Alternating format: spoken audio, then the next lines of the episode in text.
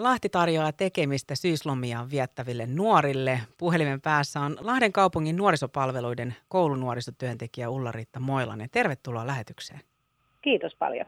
Missä kaikkialla on nyt ensi viikon syyslomalla tekemistä? Joo, eli nuorille, ja puhutaan nyt nuorista niin 10-17-vuotiaille, on myös osa vanhemmille nuorille, niin on tekemistä ihan ympäri Lahtia. Eli nuorisotaloilla on paljon toimintaa, mahdollisuuksia tehdä erilaisia asioita, ja sitten sen lisäksi on erilaisia aktiviteetteja, joihin on pitänyt ilmoittautua etukäteen tuolla verkkokaupassa, lahti.fi, verkkokauppa nuorisopalvelut osoitteessa.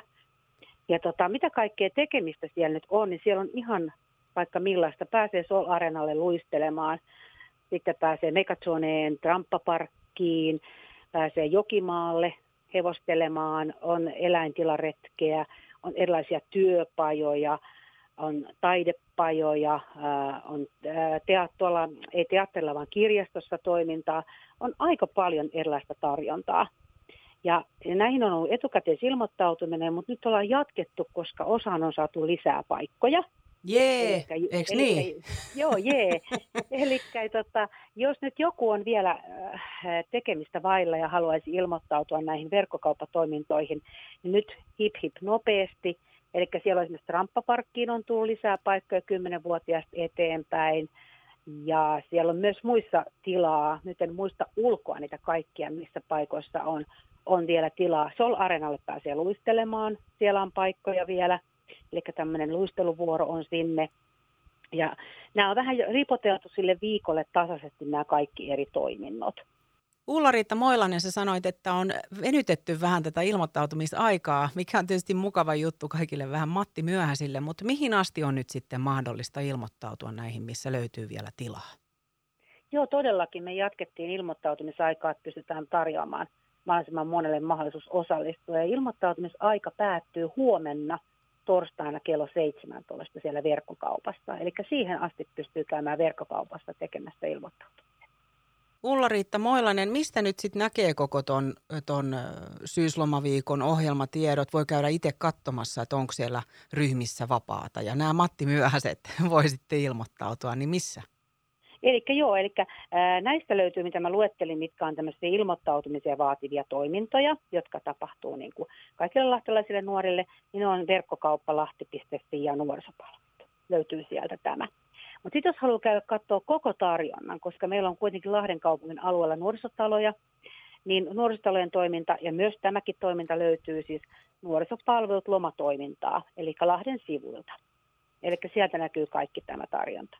Ja sitten jos vielä haluaa lisätarjontaa katsoa, eli Lahdessahan on ja Lahden alueella paljon järjestöjä, jotka järjestää toimintaa, niin näiden lisäksi myös heidänkin toiminta näkyy Harrastelahti-sivuilta.